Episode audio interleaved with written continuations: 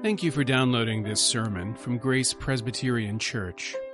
Grace is a church where people seeking more grace, more depth, and more community can start finding their way and sharing their gifts with the world.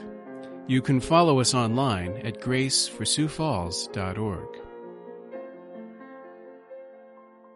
While walking by the Sea of Galilee, he saw two brothers, Simon, who was called Peter, and Andrew, his brother, casting a net into the sea, for they were fishermen.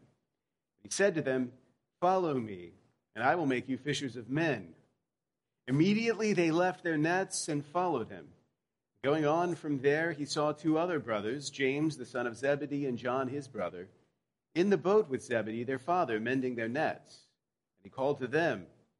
Immediately they left the boat and their father and followed him. He went throughout all Galilee, teaching in their synagogues and proclaiming the gospel of the kingdom and healing every disease, every affliction among the people. So his fame spread throughout all Syria, and they brought him all the sick, those afflicted with various diseases and pains, those oppressed by demons, those having seizures and paralytics, and he healed them. Great crowds followed him from Galilee and the Decapolis, and from Jerusalem and Judea from beyond the Jordan. Heavenly Father, we ask that you would bless the reading and the preaching of your word, that your Holy Spirit would speak through me, that we would receive these words as from your lips. We ask this in Christ's name. Amen.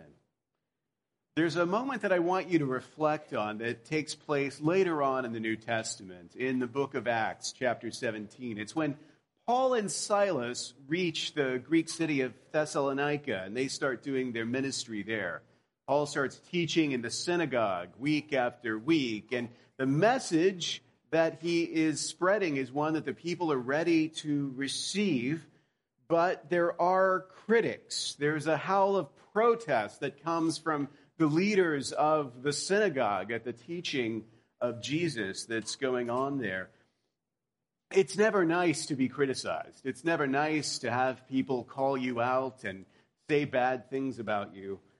But it is sometimes a gift when your enemies, in accusing you, say exactly the right words, when they sum up your crime in just the right way that you can own it and recognize it. And that's what they do here in Acts chapter 17. This is the accusation that they make against Paul and Silas. They say, These men, who have turned the world upside down have come here also. And they are all acting against the decrees of Caesar, saying that there is another king, Jesus. Which is exactly what they're doing. There is no misunderstanding. They are proclaiming a new kingdom come and a new king named Jesus, a king who rules and reigns over all things. What I love is the first part of that statement. These are the men who have turned the world upside down.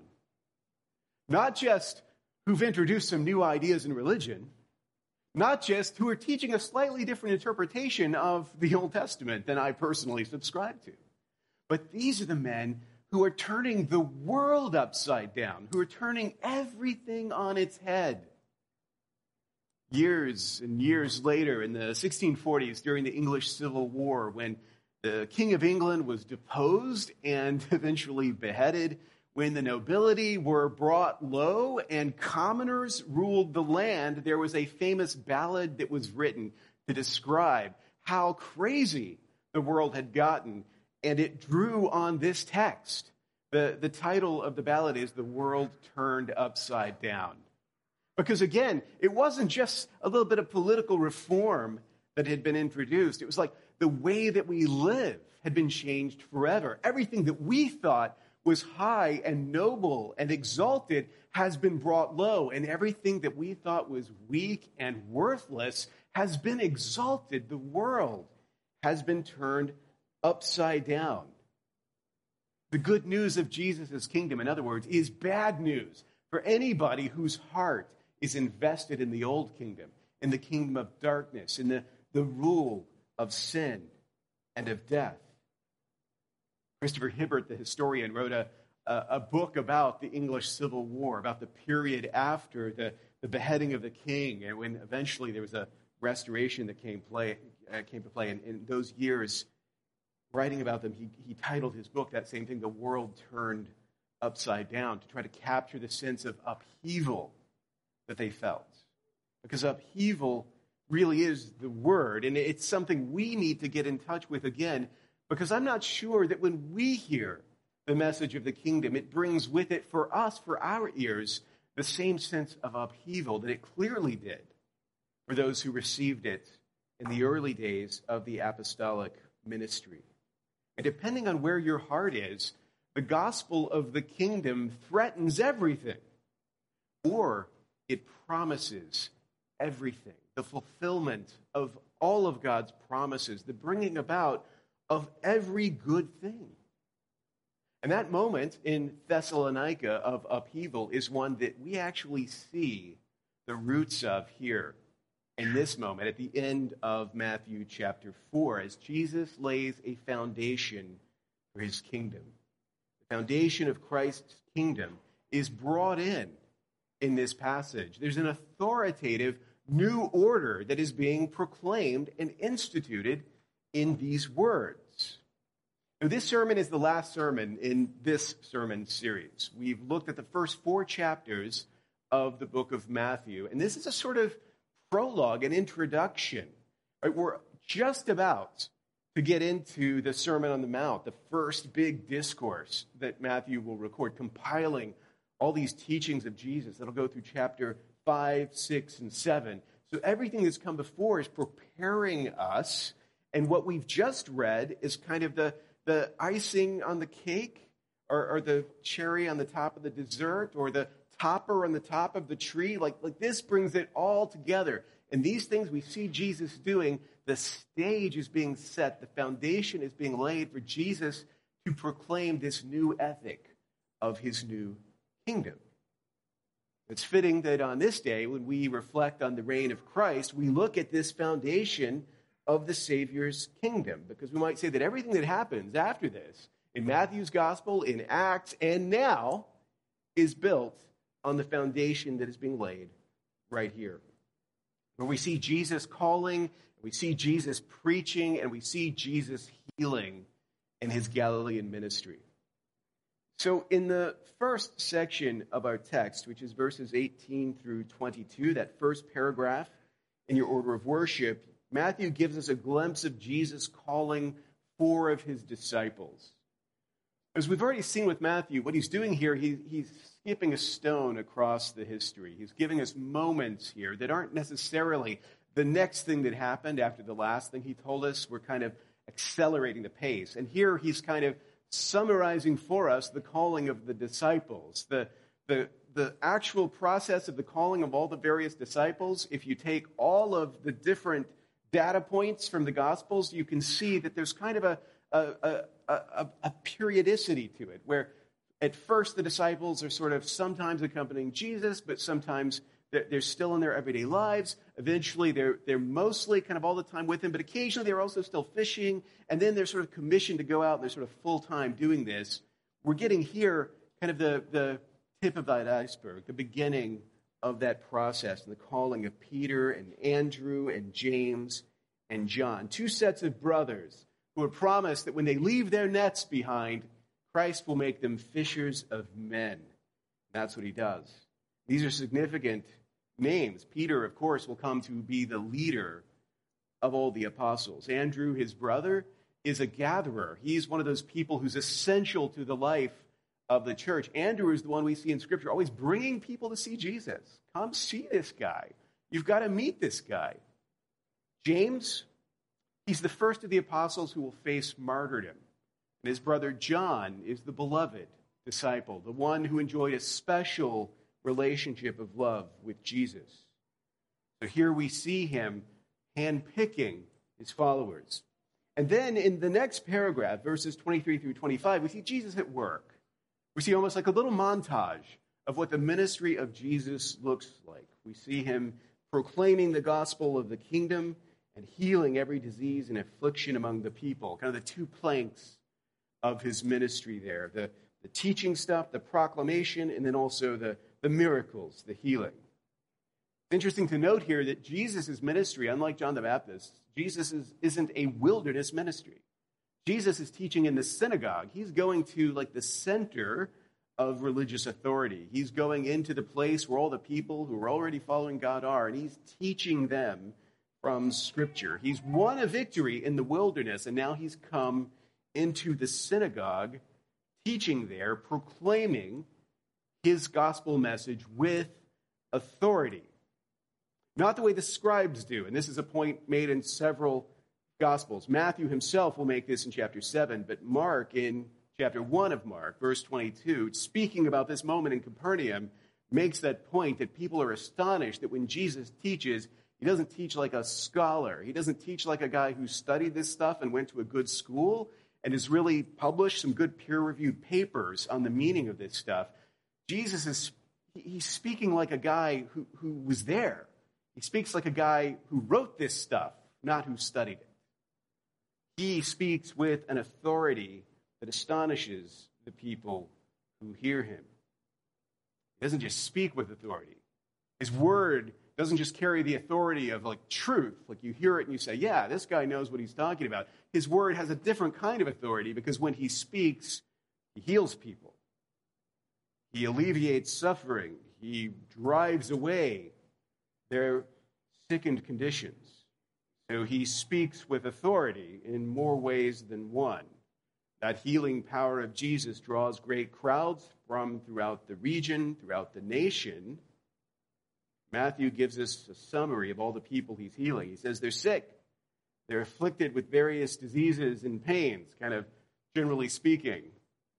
But then he gives us a few narrower definitions to kind of hold on to. What are the kinds of things that Jesus is doing? We'll see some specific healing events later, but here, generally speaking, Jesus is, is healing those oppressed by demons, people who have demonic influences ruling over them, who have lost the power of agency, control over their lives. Jesus has conquered the master of demons already.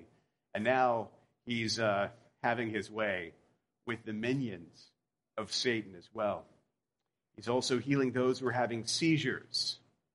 When you think about seizures, you think about uh, epileptic seizures, other kind of seizures. It's interesting that, that this is a kind of sickness focused on because of what happens a sudden, unexpected loss of control or agency over one's own body.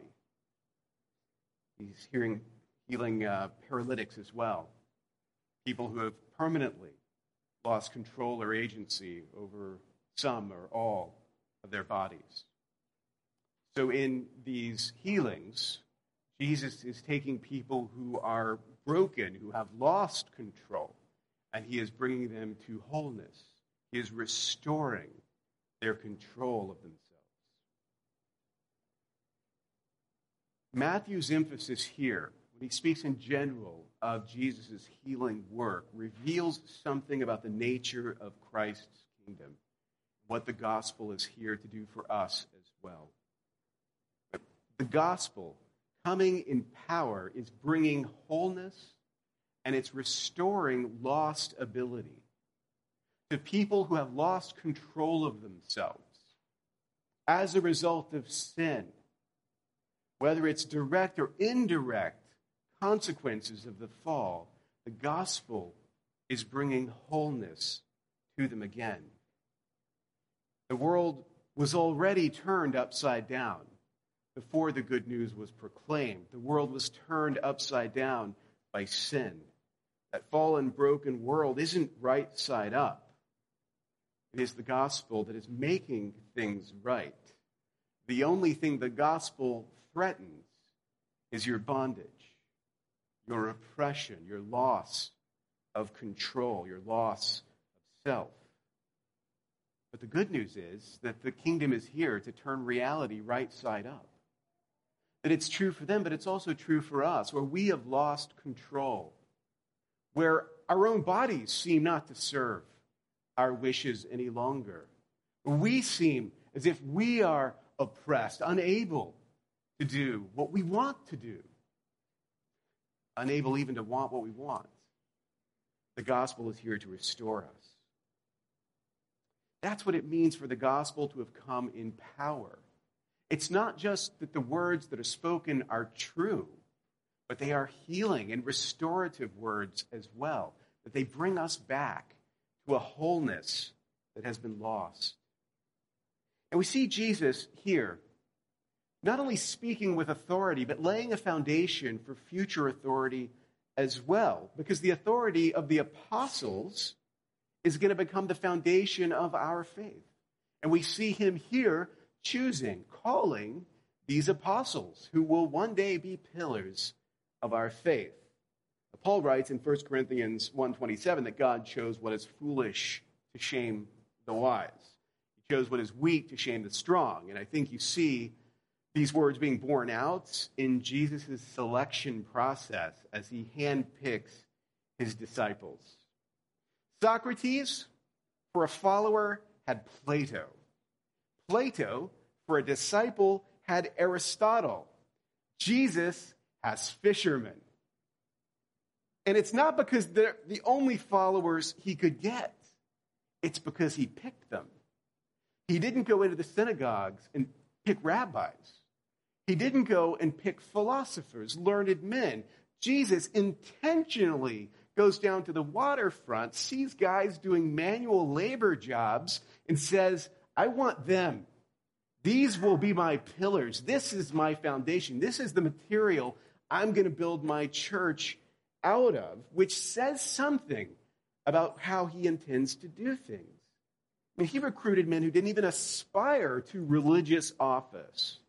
They were unlettered fishermen. They wouldn't have been any philosophers first pick. And yet, from these men, Jesus, like a, like a mason, hewing material out of raw rock, will create a firm foundation. Paul describes it this way in Ephesians 2. He says, So then you are no longer strangers and aliens, but you are fellow citizens with the saints and members of the household of God, built on the foundation of the apostles and prophets Christ Jesus himself being the cornerstone, in whom the whole structure, being joined together, grows into a holy temple in the Lord. In him you also are being built together into a dwelling place for God by the Spirit. So, this building, the church that we are being put into like bricks, the foundation of it is these guys, as unqualified as they were for the work incredible to realize what these fishers of men are going to accomplish before it's all said and done. These humble men will carry on the ministry and the message of the kingdom. When Jesus is gone, these humble men will be filled with the Holy Spirit. These humble men, through the Spirit, will receive the power to do miracles just like we see Jesus doing. These humble men, through the Spirit, will set God's word down on parchment these humble men, through the Spirit, will be the men who turn the world upside down. But you never would have guessed it if you'd seen them here, casting their nets, mending their nets. Jesus saw it because Jesus intended to do it through them. What was their special skill? What was their aptitude? What was the thing he saw in them that no one else could see? There wasn't a special aptitude. There wasn't a special skill. It's not that these guys were fishermen, but, but really, if only they had gone to, to school, they would have made the best philosophers. No. Their special attribute was their chosenness. What made them unique and distinct was that He chose them, that He picked them out, that He lived with them and in them, and that He shaped them and He spoke to them, and that He filled them with His Spirit so that they could speak for Him. That was their power. Their only aptitude was their chosenness. And because of that, because of their lack of merit, everything that they did would be to his glory. No one ever looked at the disciples of Jesus and said, you know what? It wouldn't have mattered who their rabbi was. These guys were always going to do something big. I mean, look at them. No. You might look at Plato and think he would have done fine without Socrates. And Aristotle would have done fine without Plato, but these guys would have been nothing without him. And that's the way in which they are most like us. Most like us, because we too would be nothing apart from them. They do great things in the book of Acts. When we do things transformed by the Spirit, all that stuff is to the glory of God. Everything He does through us is obviously His work, His alone. And yet, when Paul speaks about these men, he calls them the foundation. Jesus is the cornerstone, but have you ever thought about the relationship of a cornerstone to a foundation? The cornerstone, it doesn't go under the foundation, it goes alongside it. It is part of the foundation. Jesus didn't just choose these guys to be like his, his first level followers. Jesus chooses them and builds a foundation out of them that he himself is part of. He makes them one with him. And in that sense, too, we are like them. He has made us all one in him. It's not just that he, as king, rules and reigns over us, but he, as our king, has invited us onto his throne to be with him, to be in him. He gives them authority, and he invites us too to enter into his reign. The authority of the gospel, the authority of Christ's kingdom, is not vested in nobility of blood or ancestry or merit and personal distinction. All of the things that impress us about people, that sway us, all of that is overturned. And Christ intentionally takes the weak and makes them strong. He takes the foolish and he makes them wise so that all the credit goes to him. So be careful what authority you follow. Because we have a tendency to follow all the wrong authorities, to be impressed by all the wrong things. I'm following him because I'm so impressed with his credentials.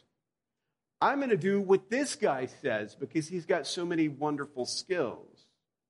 I'm going to believe his message because he's so well spoken. It sounds so good the way he puts it. I mean, he's rich, so he must be doing something right. I'm going to follow him. You ever seen how many followers he has? That's where I want to be. All of the criteria that we would use to choose the ones that we would follow, Jesus overturns all of that. Instead of that, look to spiritual authority, look to apostolic authority. In Christ's kingdom, the authority that matters is his word. The authority that we should follow and listen to is what he has said in his book. And that's the authority that his miracles attest to. The reality of the miracles we see Jesus performing is that they attest to the authority of the message. And why is it that the two things Matthew wants us to know Jesus is doing before he tells us what Jesus is teaching, he wants us to know this guy is teaching in synagogues with authority, but he's also healing the sick. He's doing these miraculous signs. So, why miracles? And when we think about Bible times, we think of Bible times almost like people used to think of like the fairies or something. It was like this enchanted world where there's something kind of magical about it. And there were always these miracles happening all of the time. Like back then, I mean, people died, but maybe it wasn't a big deal because they might just be raised from the dead because stuff was unpredictable. You ran out of food, but hey, it didn't really matter because maybe God would do a miracle and, and your little bit of food would just keep being extended on and on and on. And we imagine it was always like that. And that things like that wouldn't have impressed people back then, but we live in a sort of demythologized age. Like something happened, uh, science came in, and, and, and now that kind of stuff isn't happening anymore. And it's a shame, because wouldn't it be cool to live in a magical world like that? But the reality is, in Scripture, it wasn't always like that. It wasn't usually like that. When God did miraculous things, people were blown away by them, they were awestruck by them because the miracles in Scripture punctuated very specific times. The miracles in Scripture attested to the message of Scripture. So, those age of signs, the ages of miracles that we tend to see, they're, they're typically accompanied by some new chapter, a new wrinkle in God's self revelation. Now, as we study Matthew's gospel, we'll have plenty of opportunity to dig into specific miracles and think about what they mean. But right now, let's stand back, as Matthew does, and contemplate them as a whole. Like all the sickness that we see Jesus healing, all that sickness is a consequence of mortality. And mortality is synonymous with death. Now, I don't mean like people sinned and to punish them for their specific sins, God made them paralytics or God gave them seizures or something like that. What the Bible teaches is that all of our mortality, like all of our physical shortcomings and illness, are a consequence of living in a fallen world, living under the reign in the kingdom of sin and death. Scripture speaks of the reign of sin and death that way, like it's a kingdom. In the same way that it speaks of Jesus' reign, like it's a kingdom. And these two kingdoms are opposed to one another. The kingdom of death and sin is the one that Jesus has come to overturn. The kingdom of death and sin is synonymous with Satan's power and there's no better way to show that you have broken Satan's power than to heal the sick. But to show that sin and death no longer have control over the bodies of people who have been subject to them. And when human beings fight sickness and death through medicine, through our God given talents and abilities, we are fighting death and sin, and that is a wonderful and noble thing, and we should be grateful for all of our various callings in which we fight against the rule of sin and death. And we shouldn't lose hope just because we always fail, just because no matter how good the medicine is, the patient will eventually die, because the struggle itself is the point to fight back against this bondage, this captivity to sin. But Jesus doesn't heal like a doctor does. Jesus doesn't heal with medicine, Jesus heals with authority. He doesn't heal like a doctor any more than he teaches like a scribe. Jesus heals by saying, Be healed. The disease and the death obey. The healing testifies that the rest of his words are true. The people follow him because of the healing, but they listen to what he says, knowing that it is true, that it has authority. The miracles attest the message. We see Jesus working miracles, and later we'll see his apostles doing the same thing through him. Some people argue that this should still be going on. But once you realize that the miracles attest the message, you can at least understand why things might be different now. Because Jesus and the apostles spoke the message of revelation, and the Spirit worked through the apostolic generation, those men and sometimes their followers, to inscripturate that authoritative word, which we have for us in Scripture.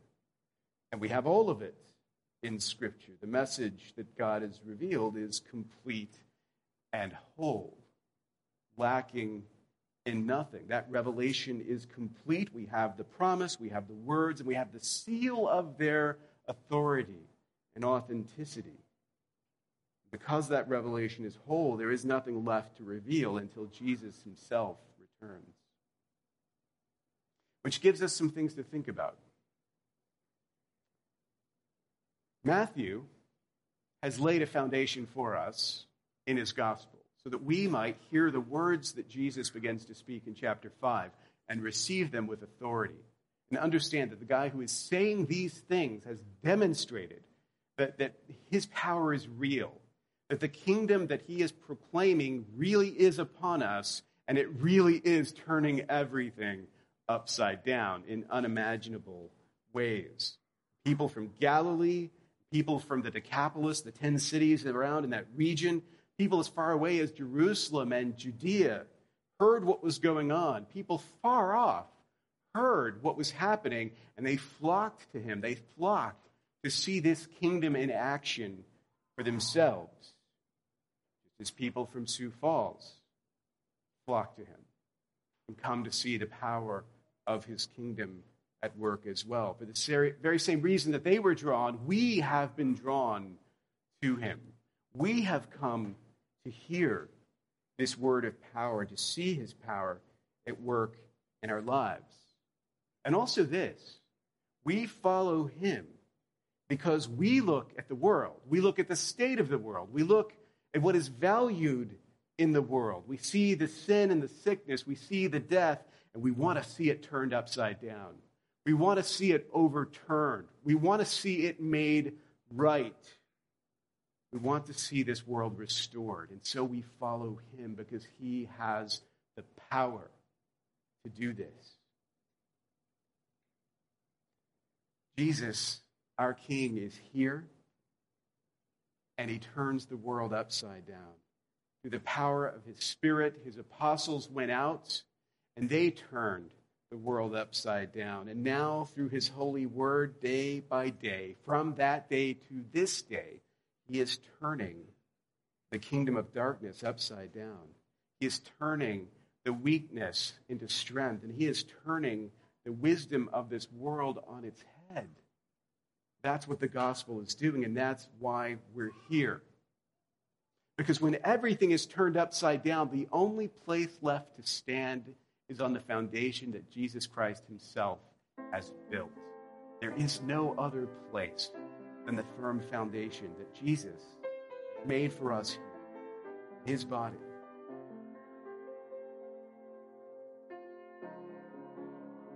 Thank you for listening.